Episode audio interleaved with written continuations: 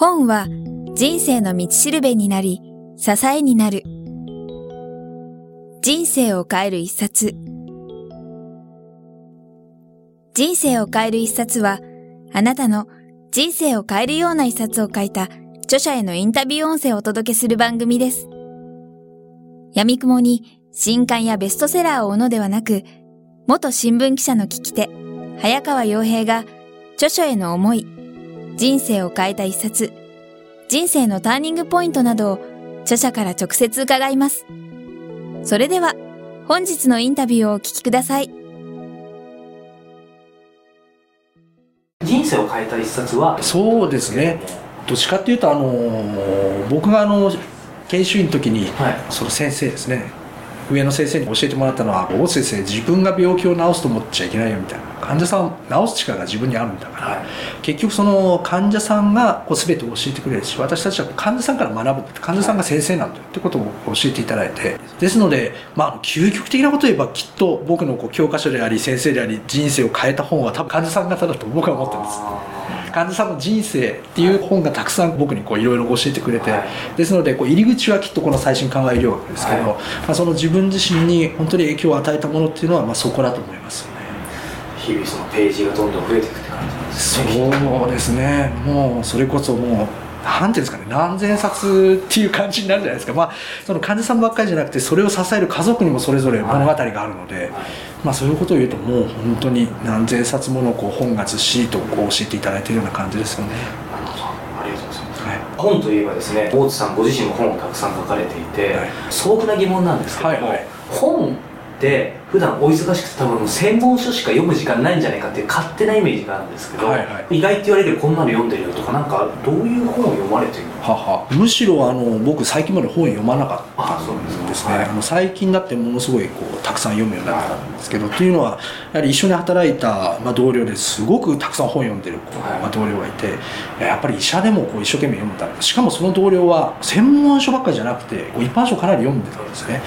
で実際自分も往診の場に出て、まあ、それ在宅のクリニックで働いてた時なんですけど、はい、往診の場に行くとそのそれぞれの家庭に入ってくるんですね。でそういう時に実は役に立つのは案外医学的なものっていうよりもやはりその人のこう、まあ、人生とかお家とかその家族っていうのを理解するのに大事なのは実は一般書だったりするで。すね、はい、で特にあの終末期っていうのはその人の人生を支えなくちゃいけないんで医療のことだけ知っていても実は案外こう無力だったりすることもあって、であの最初はまあそこからいや実はもうちょっと宗教とかの勉強しなくちゃいけないだろうななんて宗教書あたりから読み始めたんですがただあのいろんな職種の方がいますからあとはやっぱりこう人間としてこうある程度幅を広げるためにはいろんなものを読んでいかないときっと理解できないだろうと。はい、というのはもう70代80代の方も多いんでもうそれこそ僕の人生のこう、まあ、2倍とか3倍とか生きてらっしゃる方もいるんですね。そういう方を理解するためにはいやきっとまあ勉強もこうしなくちゃいけないだろうみたいなことでいろいろ読み始めて、まあ、それであの習慣がこうついていったんですが医者のところは実はあんまり読まなくてですね、まあ、実際忙しかったっていうのもあるんですけど「ブラック・ジャックによろしく」とか、あの漫画を読んだりしてですね、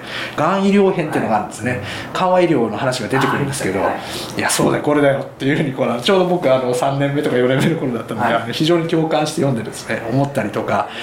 あとはその手塚治虫の「ブッダ」っていうあの漫画があるんですけどあれ本当にこういい本でしてね、まあ、あれなんかにもとてもあの影響を受けましたね。なん。で昔は結構そういう漫画が好きで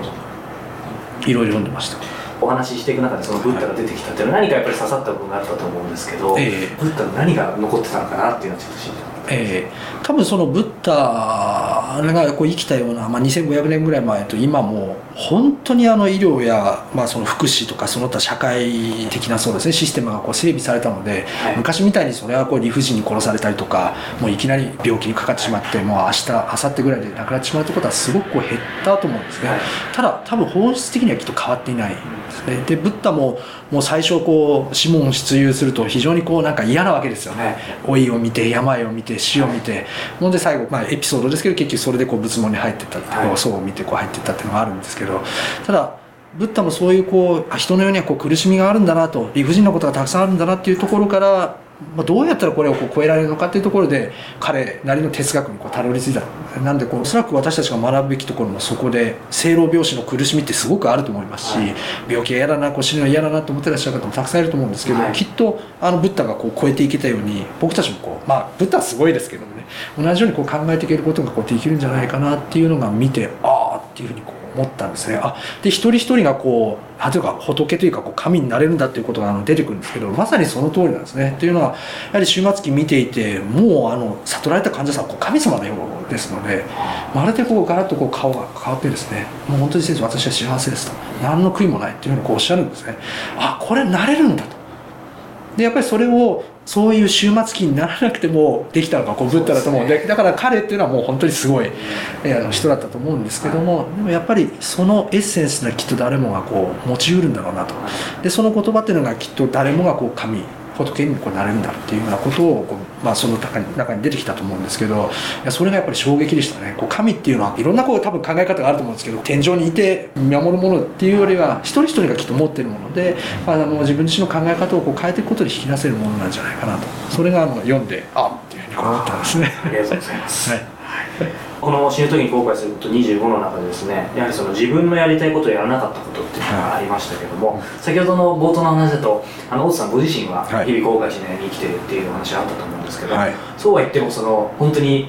まあこの話するのちょっと不謹慎ですけど、はい、もう明日死んでしまうとしたら、あれやっとけばよかったっていうのは今の時点で何かありますか？あと今後やってみたいこととか。そうですねまあ、あの家族にこう言ったらこう怒られちゃうと思いますけども今のところは実はそんなにもないようなところではありますね、まあ、やりたいこと本当にやらせていただいてるので、はい、本当にあの感謝こうしているんですけども、はい、日々感謝でしてね、はい、ですのでただとにかくそうですねもし明日そういうのがこう来るとなったらしばらくちょっとあのショックを受けると思うんですよ。生き神ってちょっと前にあの映画があって、この間見てあの非常に辛いなっていうふうにこう思ったんですけど、そしてあの実際あれ自分自身はややもするとあの告げる生き神の紙を持ってくるような立場になりうるのでなんかいろいろ考えさせられました。なるほどなって言ってやっぱりいきなりこうだよって伝えられるとやっぱりどれだけ辛いだろうなっていうようなですのでこうなんか接する側としてもいろいろ勉強させていただいたんですがだからまあ多分あの生き神もらう方はすごい苦しむんですね。なんで多分そういう時期はちょっとあるだろうと。しかしまあそこからこう乗り越えて、まあ、何を思うかっていうと、まあ、本当にその時になってみないと分かんないですけどきっとそうは言っても死ぬのは怖くないようなっていう本を書くから。その文章を残すからだからこう心配ないよって、はい、こう僕もあの心配なかったからみんな心配ないよっていうふうに伝えたいですね。やっぱりその自分自身が本当に当事者になってないんで、はいやっぱりまだまだこう限界があると思いますしやっぱりその当事者の方が語る言葉こそがこれ真実だとは思うんですね。やはりそういう方々の声を聞いてると多分自分がそういう場所になったとしても最後は乗り越えていけるとは思うんで、まあ、ですのでそういう感覚っていうのを本当にこう伝えたいですね。みんなあの非常にこう怖がってらっしゃる方も多いのできっとそういうこうなんか恐怖ばっかりじゃないんだよっていうのを伝えても安心させてあげたいですよね。今本当にもう最後の最後までそういう人たちについて書くっていうキーワードが出てきましたけども、この今日取り上げさせていただいた死ぬ時に後悔すること25、はい、以外にもですねこちら実はいろいろあるんですけども、はい、死ぬ時に人はどうなる？10の質問、はい、終末期患者からの3つのメッセージ、はい、全て患者さんが教えてくれた終末期医療のことを、もろもろあると思うんですけども、お医者さん皆さんが本を全員が書いてるわけじゃないと思うんですけども、はい、今も最後の日もそういうふうに書くっておっしゃったと思うんですけど、はい、書くっていうのはどこから、まあ、そのエネルギーとかきっかけも含めてもともとあるのかなっていうのがあると思うんですけど、まあもうそうですね。本当のところとにかく一人でもみんないい人生を送ってほしいと言ったらもうそこの一点ですね、はい。残念ながらやっぱりまだまだもう少しいろいろ私たち医療者もできることがあると思いますしあとはその皆さんも知っているときっとだいぶ違うことってまだあるはずなんですね、はい、あのそういう知っておくといいことで伝えるべきことっていうのはまだあると思うので、まあ、そういうのを本当に本にしてる感じなんですね。それこそあの死ぬ時に公開すること25は後悔を集めた本ですし、はい、よくあの最近聞かれるのは先生あの死ぬ時ってどういうふうになるんですか？っていうような質問多いんですね。特にあのご家族から多いんですけど昔はあの死っていうものを見る機会が非常に多かったと思うんで、はい、あんまりそういうのに悩まれることって少なかったと思うんですけどイメージが全然ないんで。で僕自身もそうだったんですけどあの死っていうともう本当にこうありがとうって言ってあのガクっていくようなあの美しいものとかあとはあのよくあの僕もあの「呪音」なんて映画を見てうーってあの苦しんであの死ぬようなもうあもうこう死って怖いなとか逆にあのすごい美化されて美しいなっていうようなイメージしかなかったので実際自分が医者になってみるとやっぱり全然違うんですね。もう最後までやはり言葉を交わすっていうのはもう難しいですし本当に一般的な病院だと、まあ、たくさんこうモニターがついたりとかこう管がついたりしてなかなかそのこう家族とまとまった話もできずにこう最後の時間をこう過ごしていくことがこう少なくないと。でやっぱりそういうのを見てると死の本当の姿っていうのを伝えなくちゃいけない結局はメッセージとしては、まあ、できるだけ早くやっぱり準備しておくことが大事ですよっていうことなんですが結構高齢の方でも先生見たことないんですよって方が多くて一体どういうふうにこうなってくるんですかってどういうふうに支えたらいいんですか、あるいは自分はそれを見せてどういうふうに準備したらいいんですかって患者さんがこうおっしゃられることもあって、まあ、それであの死ぬ時に人はどうなる10の質問っていうのがこう出てきたんですね。結局ただあとはその健康な時の気持ちの考え方っていうのも、あの終末期の患者さんから学ぶことっていうのは非常にあって、まあそれこそ何ていうんですかね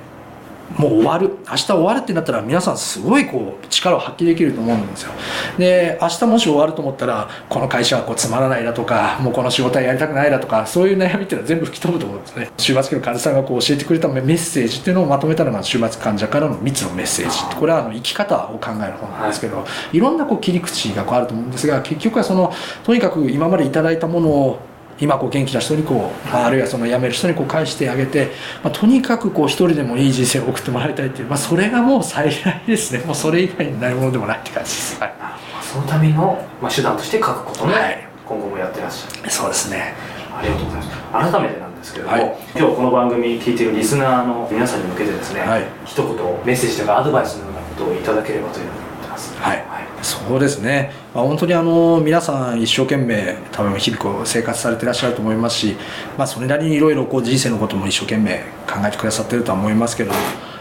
本当に後悔がなく生きてほしいっていう、まあ、その一言ですね。でそのためには自分がもし死っていうものをこう迎えたらどういうふうになるんだろうかとそのことを、まあ、よかったら本当に僕の本でも読んで考えていただいてそして皆さん自身が本当にどうすれば後悔がない人生を送れるのかっていうのを一生懸命考えていただいて本当にいい人生にしていただけたらとそういうふうに思います。はい、はい、ありがとうございます。今日は父出版社から発売中の死ぬ時に後悔すること25の著者で緩和医療医の大津修一さんをお迎えしてお話を伺いました。大津さんどうもありがとうございました。どうもありがとうございました。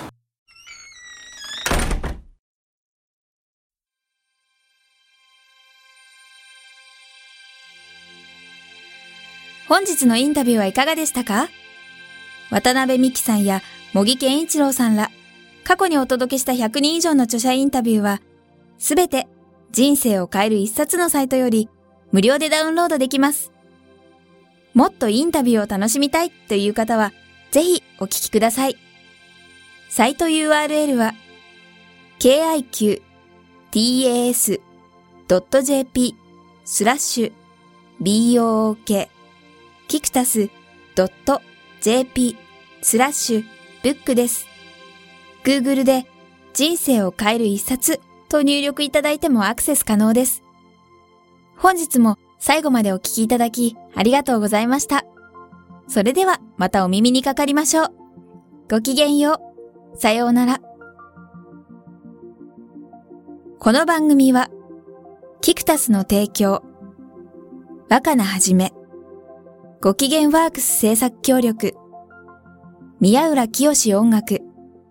清水夏美ナレーションによりお送りいたしました。